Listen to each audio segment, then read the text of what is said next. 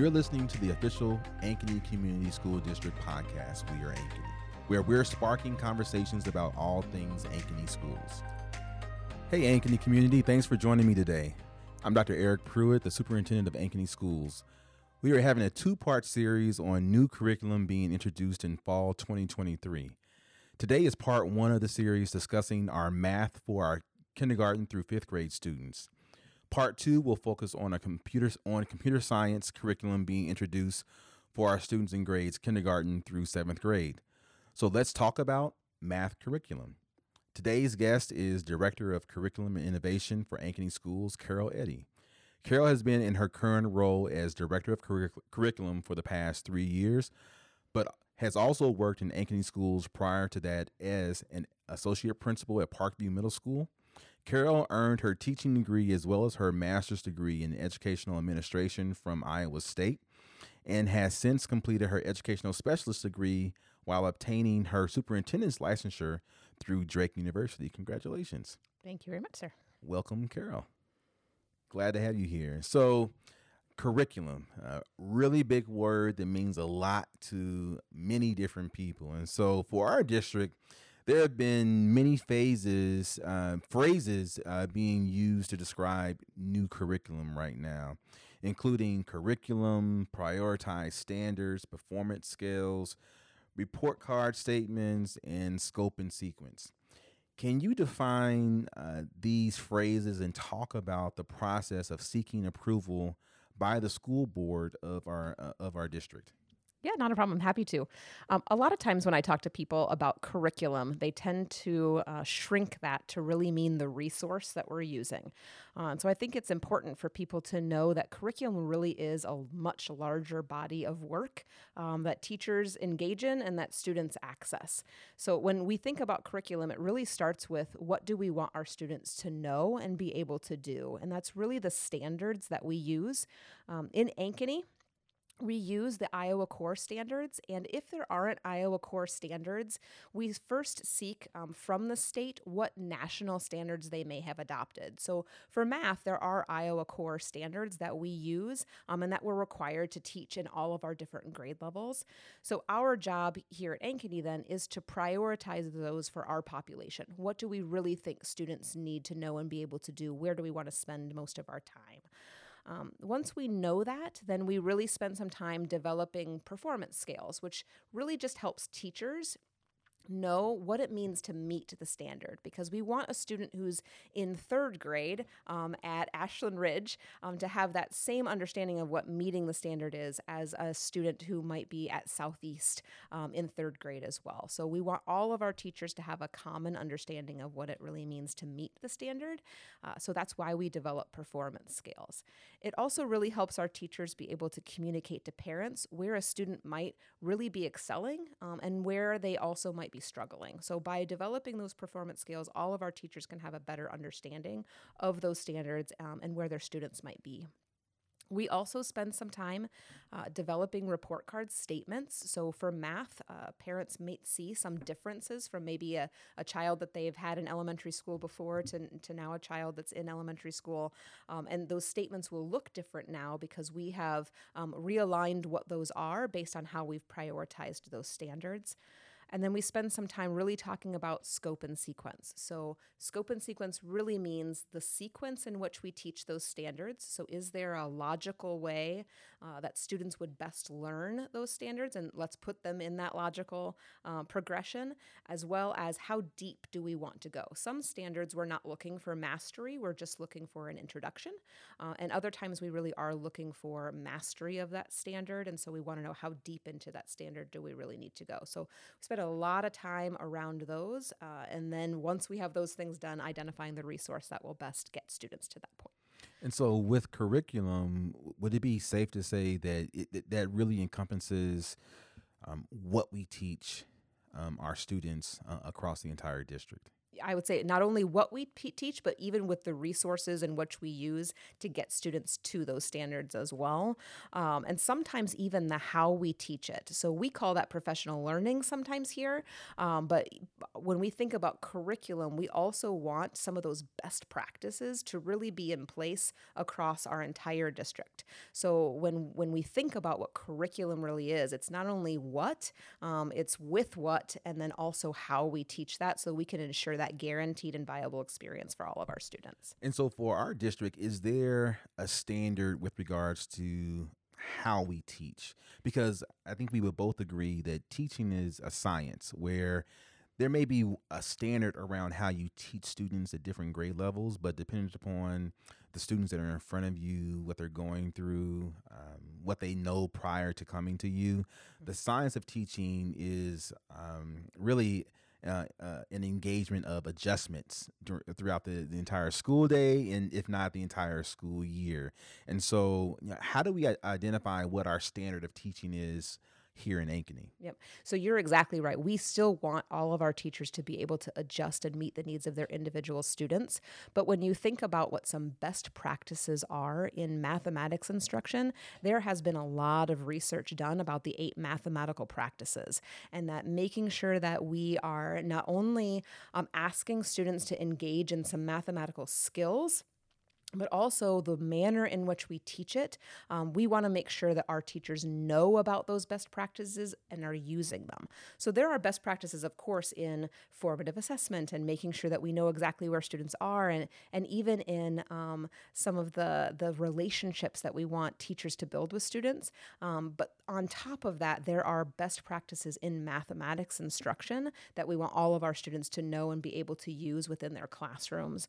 Um, a lot of our elementary teachers teachers have a generalized degree in teaching, mm-hmm. and so there are some very specific strategies for math that we we would want to make sure that all of our teachers can can utilize within their classroom structure. And you also talked about standards, and so would another way of thinking about standards be expectations of performance or expectations of learning for our students? Yes, I would agree with that. When we say standards, it really is what do we want students to understand and be able to do, and it's that expectation at that grade level for for what should be occurring um, with students. And so, if if our expectation is that we want um, our students to at least meet standards how does that translate to actual performance and so if a student is is meeting standard is is it a is it a, a, is is meeting low performance, or how does that, uh, um, as far as I don't want to necessarily assign a grade to meets, but if I'm meeting the standard, a particular standard in in math, what does that mean for me as I um, work my way through school? When I think about a student who's meeting the standards, that is the expectation for the grade level. So that's exactly where we're trying to get students to. Um, and we would not teach um, students uh, less than that. We would not want the rigor of our standard to be less than that. We would want to make sure that all of our students are meeting what the what the requirement is for that standard. Um, and I and I wouldn't assign a grade to it either. But if if if I was a parent and wanting to know like that, that's an A, right? Like that's what we would want students to be able to do. Is we want them to have that that understanding of the standard. Um, that being said, we want to make sure that we provide opportunities for students to get the needed supports if they're not quite meeting the standard and be able to um, advance or exceed that standard. And so, one of the ways we do that is by developing those performance scales so that teachers know what it means to go above and beyond that standard as well. Because in a classroom, I may have a student who uh, really grasps that standard very quickly, um, faster than maybe the rest of their uh, counterparts do. And we don't want teachers to be at a loss for what they need to do or to say, oh, let's go to the next grade level. Um, there are ways in which we can exceed that standard with every single mathematics standard that we have have, and equipping our teachers to be able to meet those needs is really important.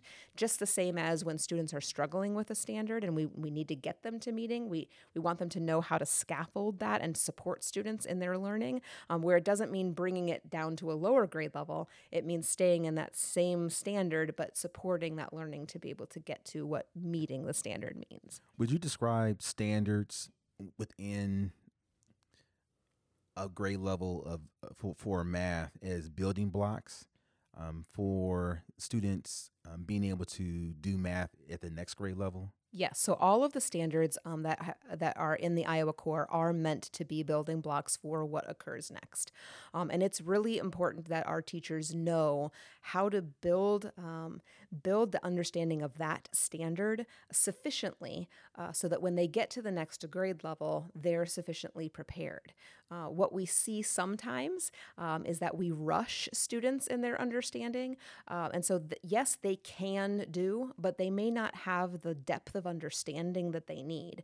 So, as they build those foundations, if they there aren't strong enough in those, then sometimes that house can crumble. Uh, so we don't want to accelerate students through standards just because they know the algorithm right away. Right. We really need them to conceptually understand why those things work um, and how they work because that really prepares them not only for the next grade level, but when you think even two or three grade levels in the future um, of what kinds of things they might need to do as a foundation for algebra or as a foundation for calculus, uh, we're building those foundations even in kindergarten, second grade. Mm-hmm. Uh, and so we would need to make sure that we're, we're spending enough time on those building blocks so that they can be successful, not only for our classes, but even for uh, the workplace beyond or for the uh, for collegiate level bond. And so for our parents that have children in elementary school and they go through their math courses from kindergarten through let's say seventh grade for elementary and, and middle school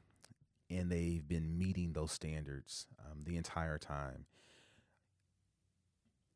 Are those children prepared for more advanced math courses by the time they get to eighth or ninth grade? So, they should be, okay. yes. So if, if a student has been meeting those standards, that's exactly what we're trying to trying to have happen. And I would say we spend um, during curriculum review, we spend time making sure that how we've prioritized those standards are vertically aligned as well. So, yes, when a student is meeting the standard at, at, kindergarten, they should not only be sufficiently prepared for first grade, but they should have some of those other building blocks that may help them even for second or third grade. And the same thing for when I'm done with second grade standards and I've met those standards, I should now be prepared for third grade.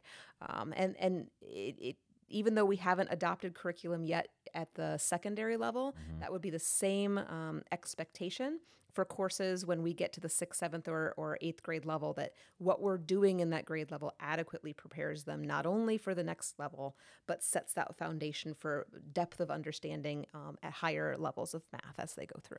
And there's research with regards to the importance of algebra and it being an indicator of what students may be able to do after they take algebra. And so in our district, our, our students are able to take algebra in, in what grade? Uh, Algebra 1 is the eighth grade course currently. And so for our, our families um, in elementary and middle school, our, the, the way we've prepared our math curriculum is to put our students on a traje- trajectory to be able to take Algebra 1 by eighth grade. Exactly. And we made sure we vertically align everything so that they are prepared for that. If they were to go through every single grade level and meet those standards, they should be able to take Algebra 1 at eighth grade um, and be able to be successful. And, and by taking eighth um, algebra in eighth grade, wh- what does that mean for our students from ninth grade through 12th grade compared to other districts um, in other systems that don't provide um, eighth grade students to take algebra. Yeah, the the nicest thing about being able to provide algebra at the eighth grade level is the the levels of different kinds of math that students could then engage in after core.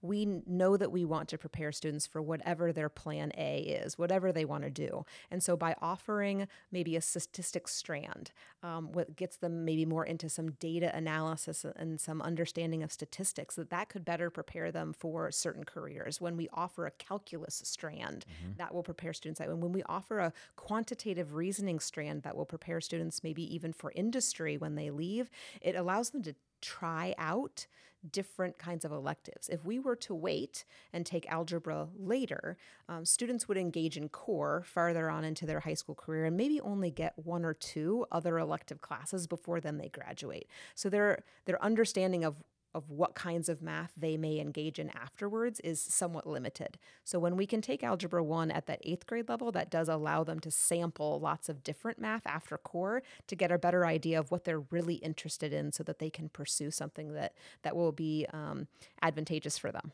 Absolutely. So, uh, um, based off my first example of we have a family that has uh, that that may have children in elementary school and middle school that have met standard. What about those families that um, have uh, those children? Because we have some really talented children in our district that are um, exceeding not every standard in every grade level, but um, at particular times throughout the uh, the year, they're they, are they are showing themselves to be, to be able to exceed the standard. You know, what do we have to offer for those students that are in our system. Mm-hmm. What we're really trying to do, um, we've mentioned performance scales before, but uh, by developing those performance scales, our uh, our general education teachers, not just our ELP teachers, um, will be able to know how to extend students' learning in every standard that they teach at that grade level. Uh, so they should be able to adequately um, offer students those kinds of opportunities and that kind of learning within their own classroom setting um, without having to jump to the next grade level. Sometimes I think in the past, when we haven't had performance scales, a teacher's been left without a lot of options. They know their standard and they know what it means to meet the standard, but may not know what it means to exceed that standard without jumping to the next grade level. So we've seen students then be accelerated. That's wonderful for those students, mm-hmm. but sometimes they lack then the depth of conceptual understanding in their in their standards, and so the foundations that they have um, have holes in them when they get to a higher level of math. Um, our goal with these performance scales now is to be able to not only offer opportunities for students who are demonstrating that accelerated learning pattern, um, but be able to offer opportunities within their classroom setting to meet their needs and still allow them to develop the the foundation of that conceptual understanding in all of their areas. So when they may accelerate later um, or get to a, a, higher level of math later on in their career, that they have the foundations that they need in order to be successful um, without it taking sort of undue hardship on them right. trying to trying to study for something that they may not have the the depth of understanding in. And then on the opposite end, for our students that may struggle with math, how does this curriculum and the standard support um, our, our students that struggle with math? So there's a couple different ways that this new curriculum does that. Uh, we've mentioned performance scales before, but in in the development of those, we also develop what does progressing mean and what does beginning mean, uh, so that teachers can clearly see, oh, if my students aren't at meeting yet, what are some skills that I need to work on with them that will help them get there? So it, it provides those uh, those roadmaps for teachers um, when they do see that students are struggling in an area. The other thing that um, our new mathematics instruction will will assist with is um, sometimes in math we have been uh, very stuck on there's only one way to do it, and the student is struggling and can't do this one way.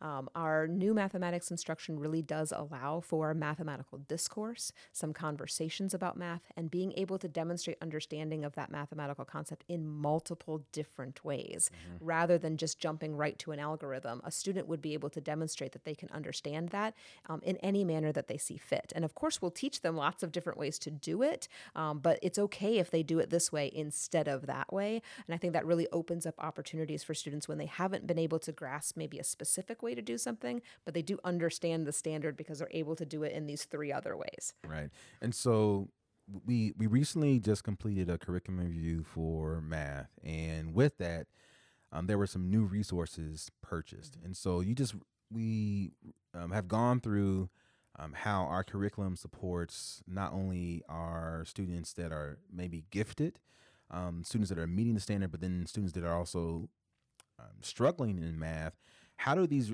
Can you describe uh, the resource, this new resource that we've purchased, and how that supports all learners um, within our district? Mm-hmm.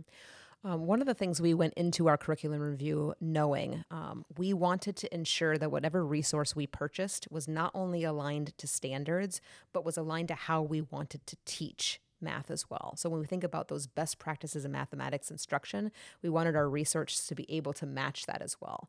And so we threw out quite a few resources that may have met the standards, but were not demonstrating that they understood those eight mathematical practices and weren't embedding them in, into the instruction. Um, and the same thing on the other side. Some may have been uh, really great with the, the kinds of ways we wanted to teach math, but weren't meeting the expectations of the standards. Mm-hmm. And so when we selected um, illustrative mathematics, Mathematics, and we are using Kendall Hunt as our uh, publisher for that. But Illustrative Mathematics is the K through five resource.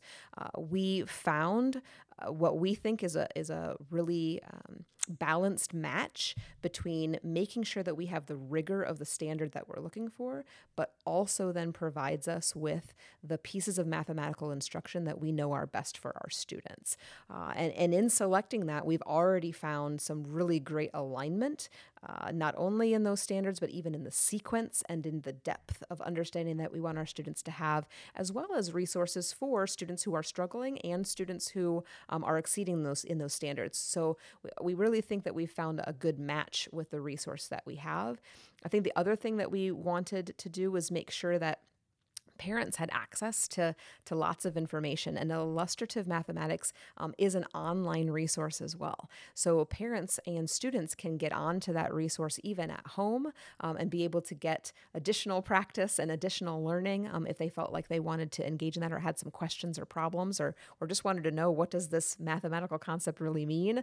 Uh, they can find all of those things online as well. So that transparency piece for parents um, becomes really viable when we've selected an online resource a common mistake about the resources that educators use across the nation and in districts is that the the book um, that students bring home is the curriculum.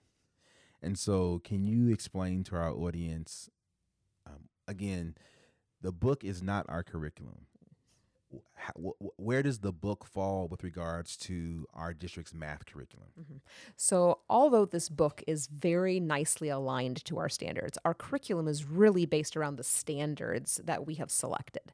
And there is no textbook out there that would uh, I don't know, automatically know what standards we would pick at Ankeny as our prioritized standards and then be able to, to write something that would align specifically with those. So our teachers know that really what their job is is to is to make sure that students have the opportunity to meet our standards. And we use the resource that we've purchased as just that, a resource. When those things match up really well, then we use that resource. Mm-hmm. When they don't match up well, then we have supplemental resources or we have different ways of getting to that learning for a student. So although we may try to follow a resource as closely as we can because we know research has gone into that product as well.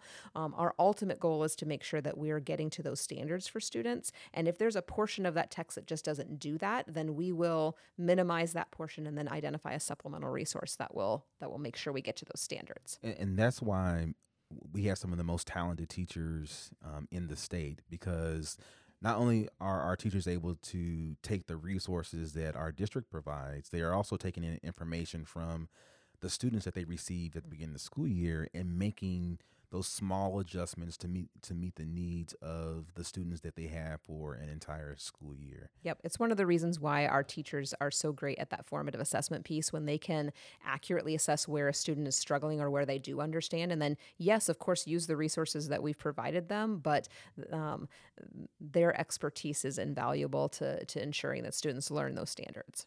And you had mentioned um, rigor, depth of understanding um, with regards to the, these resources that we'll be using. Can you just speak briefly about what's the difference between how math has been taught in our district previously to how we're approaching it moving forward? Mm-hmm. So, uh, a lot of times in previous math, and I will say even for my own mathematics instruction, right, it was very much algorithm driven. Here's a quick way to do this thing. Just remember or memorize this. Um, my multiplication charts uh, that we had to memorize and do around the world. Um, it, we were very quick to um, be efficient with math uh, and not worry about if students really understood the why behind it. Um, what we found from industry, um, and really even from our post secondary friends telling us what they need in our mathematics students, is they know, of course, they still value efficiency, mm-hmm. um, but when students aren't able to problem solve on their own or back map and critically think how the math works, then they run into roadblocks later in their life.